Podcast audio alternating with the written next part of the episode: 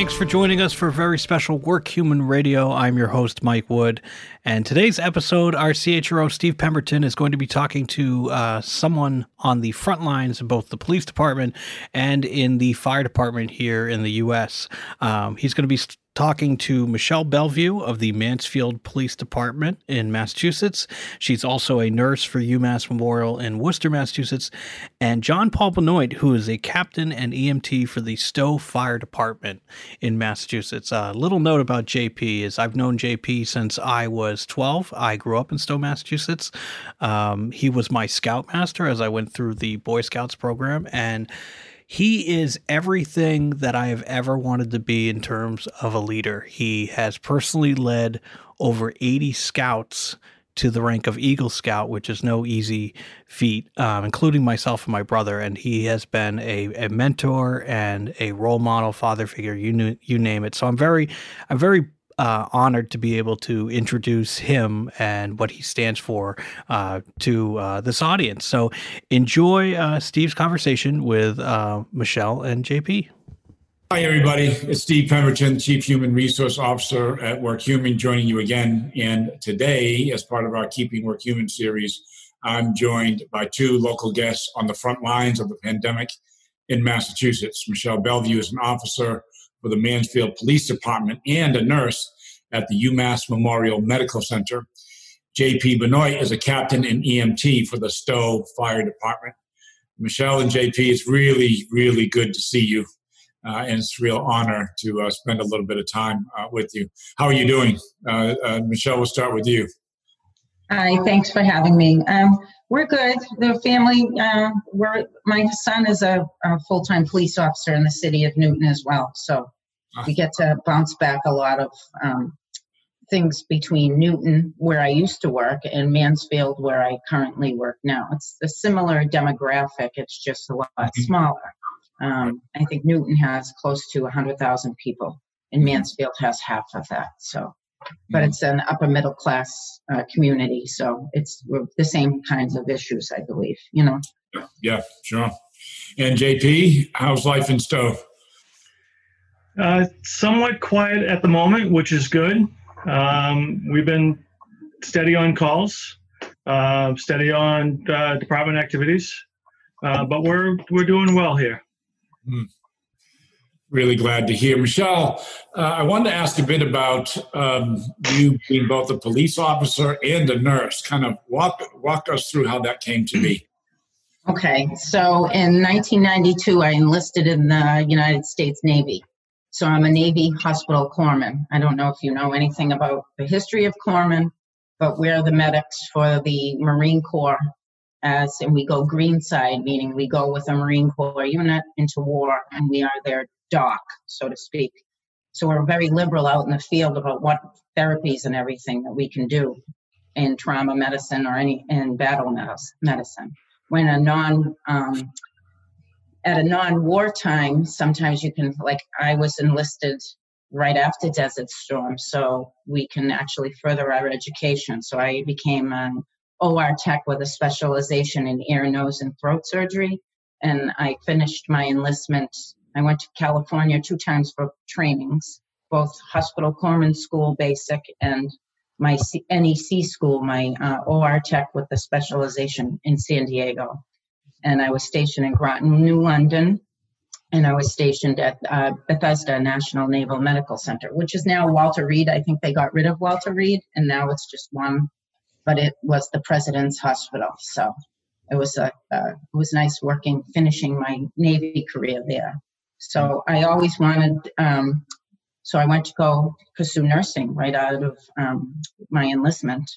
And I got accepted to nursing school. Um, I should backtrack. I took a police exam. My father's a retired police officer, and I'm a veteran. So I was like, all right, I'll just take an exam. Didn't think much of it, was continuing with my studies. Got accepted to nursing school within two weeks of getting asked to become a Newton police officer. So it was kind of like mm-hmm. starving student, make money now. I had a small mm-hmm. child. Mm-hmm. So I chose the law enforcement route, but I always knew that I was going to go back and get my nursing degree. It was mm-hmm. something that I wanted. And um, when my son was like 13, when they start getting their little independence on their own and they don't need mommy so much. I went back to school, got my prerequisites again, and busted my hump from 2010 to 2012. And I got my degree. I have an associate's and I'm working on my bachelor's. Um, so I started there. So that's how the police Yeah, uh, nurse thing happened. yeah. quite a journey. Quite a journey.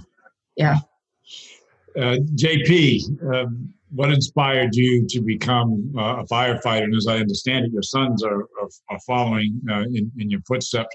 When when did the, the, the idea of being a firefighter, firefighter, when did that start? I actually went to school to become an electrician in uh, trade school. And um, after I got out of trade school, I worked for an electrical company. And my brother-in-law was a EMT with the department here in Stow. Uh, back then it was uh, EMS, and then there was fire as two separate departments.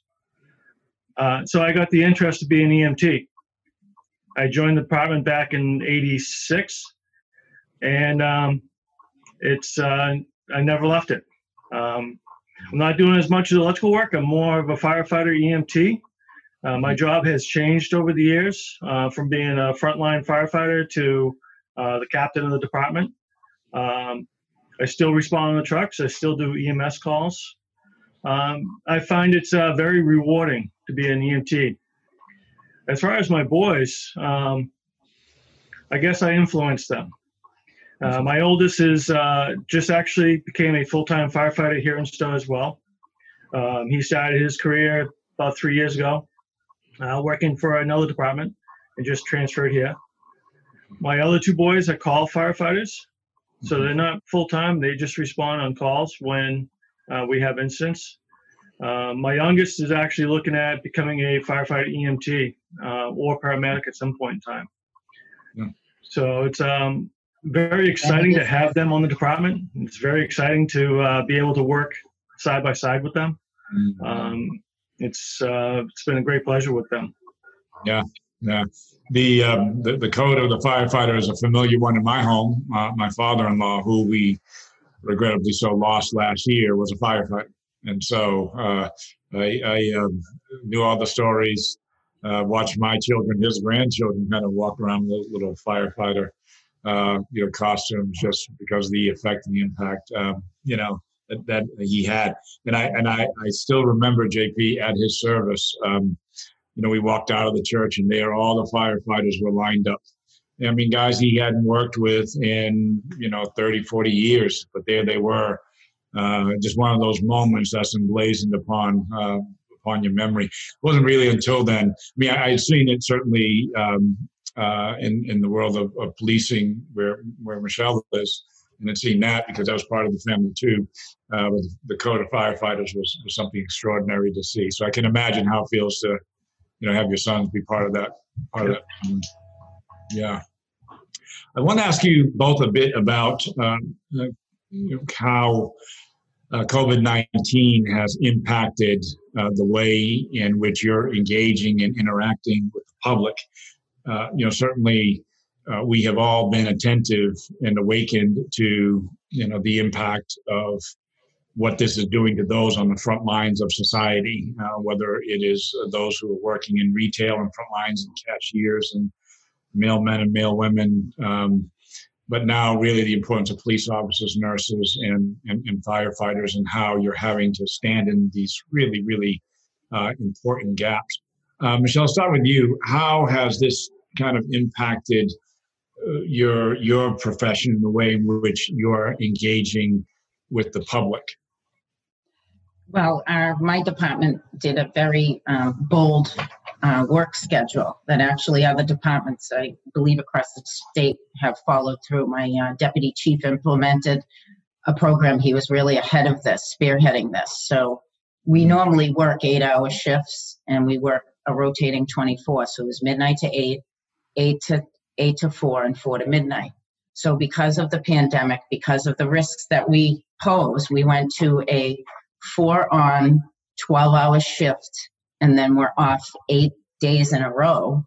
And then the last four days, we're actually off 12 days. So we have an eight day gap Mm-hmm. And then the last four days are on on call basis in case one of us got ill with the ill with corona. So every, he pulled everybody out of the bureaus, out of the detective bureaus, the drug squads, everywhere, traffic. So everybody is just one unit in patrol, staffing the city 24 hours a day. So it was um, to to have that implemented and actually give us some time if we were to be infected to self quarantine and be do that safely and then return to work and and service our community was uh, this I told him it was like groundbreaking what he did. They really, you know, because it's going against the norm. When you go against, you know, of what normal procedure is, sometimes you get a lot of uh, blowback. But in this case, it's been mm-hmm. it's been working. I mean, it's it's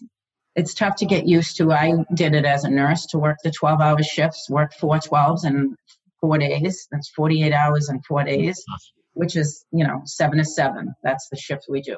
Seven at night till seven in the morning, and then the day shift comes in seven in the morning till seven at night. But um, yeah, it's a little used. It's a little harder to get used to, but once you once you're in the flow of it, but to see that, um, yeah. that's how that impacted us.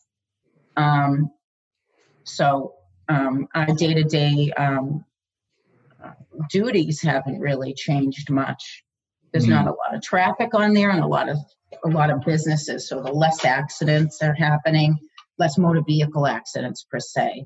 Mm-hmm. Um, but I have noticed an upkick in um, like domestic disturbances, mm-hmm. um, alcohol related offenses, whether it be mm-hmm. in the home, arguing, those kinds of things. Because if you think about it, you're isolated at home, you're told to stay home, and all the liquor stores are open, and a lot of people are flowing. We've seen it flowing to the liquor stores, so yeah. it's bound to happen, and that's what's happening. That's what I've noticed. Wow. wow. Uh, how about you, JP? Your day to day, how is this impacting uh, you and so? Uh, we have not changed our shifts at all. Uh, we still work, uh, the daytime firefighters work four days on, four days off as normal. Um, but just our operations have changed drastically. Um, one of the first procedures that we implemented was that when you walk into the uh, one of two doors, uh, you have to take your temperature and wash your hands. If your temperature is elevated, you walk right out the door and notify the myself. Um, our station duties have changed. We have a daily cleaning routine, but since the pandemic, uh, we are deconning the station at the end of every shift, um, including the bunk rooms, to ensure that all members stay safe. Our apparatus are the cleanest they've ever been, uh, simply because we constantly are deconning them to ensure that any contact that we come with the public is, um, you know, taken care of even the way we greet our public here at the mm-hmm. station, uh, things have changed. We used to greet them in the lobby. Now it's through a window. Um, there's no more handing of paperwork. There's no more handing of packages. Uh, we've kind of isolated ourselves from public just to ensure that we stay safe to be able to help them. Mm-hmm. Even our training has changed. Uh, we used to train quite often as a group. It's now more individual uh, to ensure that we practice social uh, distancing with each other. And then even the equipment that we've had to issue to members. Each member now carries a N95 mask with them. Uh, some of the officers carry um, kits that contains gowns and masks so that when responding to calls, we have proper uh, equipment to use.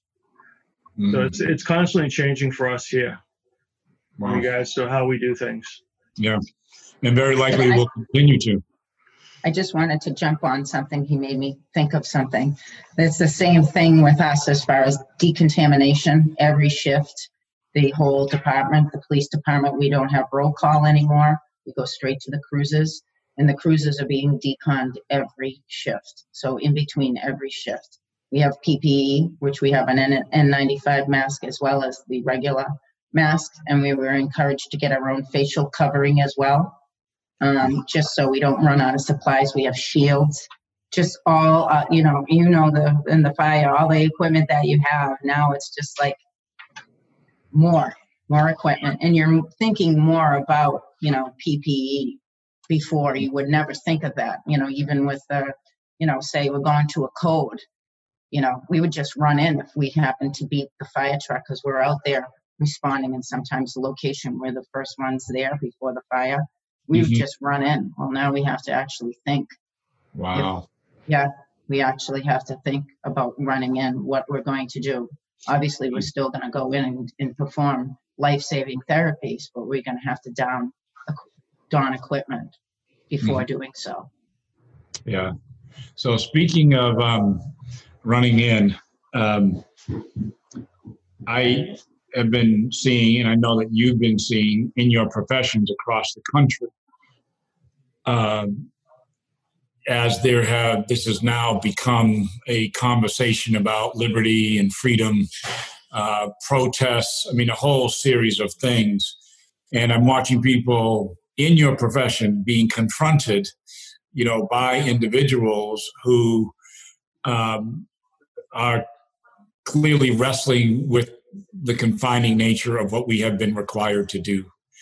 Uh, and so it's it's in, in you know both of your roles you're there to protect the public but how do you do that when you have members of the public who don't seem to want to protect themselves and others like how do you navigate that uh, jp uh, let's start with you Um, being a small community it has not been that difficult. Um, we've had questions before in regards to why we do certain things. Um, after explaining to a lot of different residents or business owners of what our policies and procedures are, they understand. Um, it's it hasn't been, like I said, it hasn't been too difficult for us. Mhm. The difficult part that we have is with um, in sh- making sure that everyone just understands the protocols that we go through. Mhm. Um, if we have, you know, the code patient, the code patient may not be transported to the hospital. Um, it may be a decision that there's nothing that can be done. So it's sometimes difficult to explain.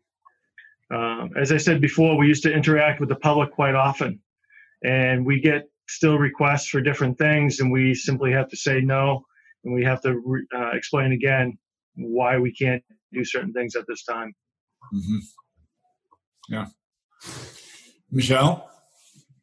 Well, it's always a fine line when you're dealing with with with people in, in general, and I think um, getting ahead of this in information and posting the information out there for pub, the public in an easy, accessible way, Facebook, social media, announcements through the school, through text messages in the towns, um, put that information out um, to the public, and if there is any question that's when I'm here. And I always tell people if I don't have the answer to it, I'm going to find out the answer. If I don't have I don't have all the answers. But if you ask me a question and I can help you with that, absolutely. I will be here and I will call you, you know, and you could stay right here until I find out what you need because that's what the more information, the more transparent that a town at our, you know, at even at our state level, at the government level, the only it will only ease people's fears and that's that's the thing that we're dealing with and fear is a very tangible thing and your fear is different than my fear and it's different than jp's fear. So and it can be very crippling. So the only way to combat that is information i believe. Information and just be totally transparent and say listen you know we're asking you to do this. Please do it because we're saving lives here and this is what we need this is what we need to do. This is the route that we're going. If we find out the route we're going needs to be modified then we'll modify. This is uncharted territory. So i think i think as a country we've done very well. And as our local governments i am you know we can always get on our personal opinions but a personal opinion and medical evidence are two different things. So we really need to you know we- you know everybody has an opinion you know but Yeah, you know yeah. we need evidence we need evidence based Right. Tangible evidence that's what scientific procedure that's what scientific knowledge is based on evidence not opinion Yeah, yeah. Uh, um, I think we're all learning the distinction between an, opinion and an informed opinion. Uh, and um, regrettably so, never has the gap between those things seemed wider. Uh, you know, it's uh, the the uh, the age old commercial that I don't have this skill, but I did stay at a Holiday Inn last night. Well, you know, it's uh, those aren't the same things necessarily, or you may feel that they are. Um, I, I, want you know, speaking of that, um, you know, clearly you're for both of you, your your your trainings are in situations that are you know dire they're usually highly individualized though, or crisis, uh, you know, an accident, for example, a fire uh, that you're that you're summoned to to to address. And so, uh, one of the things that we we keep hearing um, in my call the safety industry, safety community, is that you're almost required to take on this like warlike um, persona and apparatus to deal with this. Is it? And I, and I know it's not the case in Mansfield and Stow where you are, but is that what you're seeing across the country? Does this sound a lot like some of the things that you heard about in your early days of, of, training around crisis management and those kinds of things, uh, JP? For the fire department, our biggest um, task is pre-planning incidents, uh, knowing what we need for different resources and how to manage things. Uh, simple medicals are not that simple. There's a whole chain of events that take place for a medical, uh, from the time that someone calls 911 to the time that we get the person to the hospital. Mm-hmm. And we need to be prepared um, for any changes that happen during the incident. Um, fires, whatever it is, we need to make sure that we are prepared 100%, uh, mm-hmm. regardless. If we let our guard down once, then we open ourselves for um, not only injuries to ourselves, but also to the people that we're trying to serve. So we constantly have to go with the same motions. Regardless if we've been there for 20 times, it's going to be the same motion every time to ensure safety. Mm-hmm. Yeah. Michelle? I agree with what JP says, but our role, like I always say, the police and fire, we're on the same ball team. We're just different positions. You know, where where, where our role is different, and sometimes, unfortunately, my role, and I'm in patrol, so I'm on the front lines as far as responding to calls. I have to stop somebody from doing harm to somebody else or themselves. So sometimes all I have is a mask on, and all I have is a pair of gloves and if you wrestle with somebody, which happens quite frequently, physical, trying to get a hold of somebody, you're going to get exposed. You're going to get bit. You're going to get kicked. You're going to get spit on. And unfortunately, these are things that are are part of the job that I do. I know a lot of people, well, that shouldn't be. And I know it's unfortunate that we have people that will spit, kick, punch, bite us. And that is a concern. But when I'm doing my job, I'm not thinking that. I just rely on my training. And this is where your your training, your muscle memory comes into play about all your training. And I grab pieces from the military, and I'm so glad that I had that training and that combat medical role and those combat because I'm always looking at it as a nurse and a cop a lot of times. So I use my whole portfolio, so to speak, you know, when I'm dealing with somebody. But, you know, sometimes unfortunately we have to get physical and just to, to and that's the the risk that I see for us on the front lines as officers that we will that we could get exposed and and um, mm-hmm. uh, obtain this virus in in our job duties. That's that's yeah. how I can see it happening. Yeah, and both you make important points that uh, you know the frustrations that people are feeling as a result of being confined, their freedoms limited, and necessarily so. Uh, but that uh, frustration and a lot of times that anger, they're directing. You can't direct it to, you know, uh, on television. So they decide that they're going to, you know, direct it at at uh, at you. And uh, so the training and, and, the patience, presumably, that you have to assemble to deal with that is remarkable. And you're seeing a lot of those, you know, a lot of those examples, uh, you know, as, as well. Um, I, I, wanted to wrap up by asking both of you uh, something, uh, JP, that, that, you touched on uh, uh, lightly at the very, very beginning when, when you said that this has been very rewarding for you. Uh, tell us a little bit more about that. What what is it that has been so rewarding? Well, unlike the police department, when the fire department's called, we're there to um, help someone in a dire situation. Uh, if they're not feeling well, then we take care of them. We add comfort to them. We get them to the hospital. If someone's had a motor vehicle accident, we're helping them, making them feel better. Um, the police they have another task of you know law enforcement, whereas sometimes you know we say we're the good guys because we're there. We're not. We don't care what happened. We just want to make sure that you're getting the care that you need right away. And we have the tools to do that. Um, working with school children is a, a, great experience that firefighters have. Um, one of the big things that we've been doing lately is the uh, birthday parades. And, hmm. um, you know, fortunately, we can't get out of the trucks, but just seeing the smile of the public as we go by with our trucks, uh, which currently involve the police department, is a great reward right now because we're adding a little bit of pleasure to everyone's life during this pandemic. And, um, you know, it's very rewarding to go home to know that you made a difference in someone's life. Mm. So, yeah. Thank you. Michelle? I I can touch on what JP says as well, and um, just try to. Uh, the most rewarding thing as a nurse and as a police officer is to ease somebody's fear, to actually help them. You know, when you see somebody decompressing as you're speaking to them and telling them information, and that's sometimes all they need is just information. You know, if you take away whatever the the problem is, if you just separate it and just listen, and a lot of the times you can just ease somebody's fear and say, look, we have to do X, Y, and Z because of this. I understand that you want to do B, C, and D, but right now you can't do B, C, and D. So let's find another alternative. Let's see another way that we can use this. And I think a lot of the times we do, I see more times now than ever in my career since I started. I was, I've been on since 1998 that we actually work in conjunction with the fire department a lot more now because we don't have they are our medics now.